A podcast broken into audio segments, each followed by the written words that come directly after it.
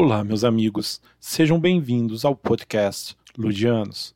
Por aqui, nós tentaremos manter vocês informados sobre as novidades, as notícias e algumas fofocas do nosso mundo jurídico. Meu nome é Cristiano e estarei com vocês semanalmente, apresentando o que há de mais relevante neste mundo tão cego, mas tão balançado.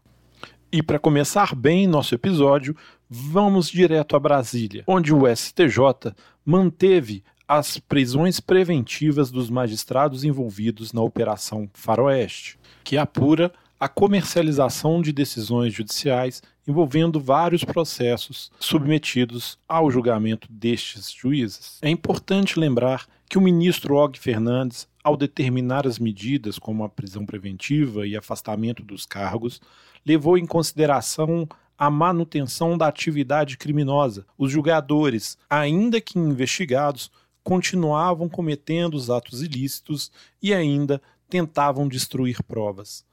O julgamento da Corte Especial referendou a decisão do ministro Og Fernandes.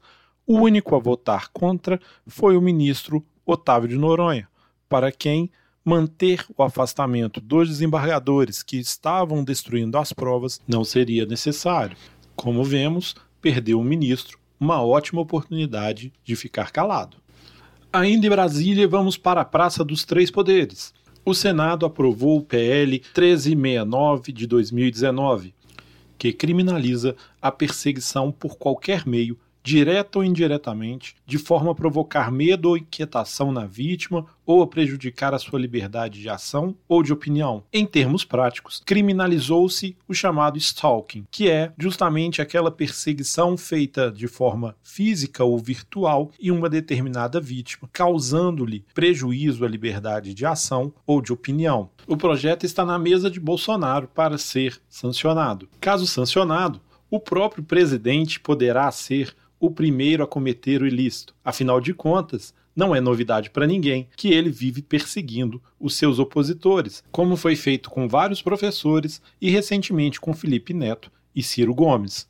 Vai ficar complicado para o presidente ser enquadrado como um stalker.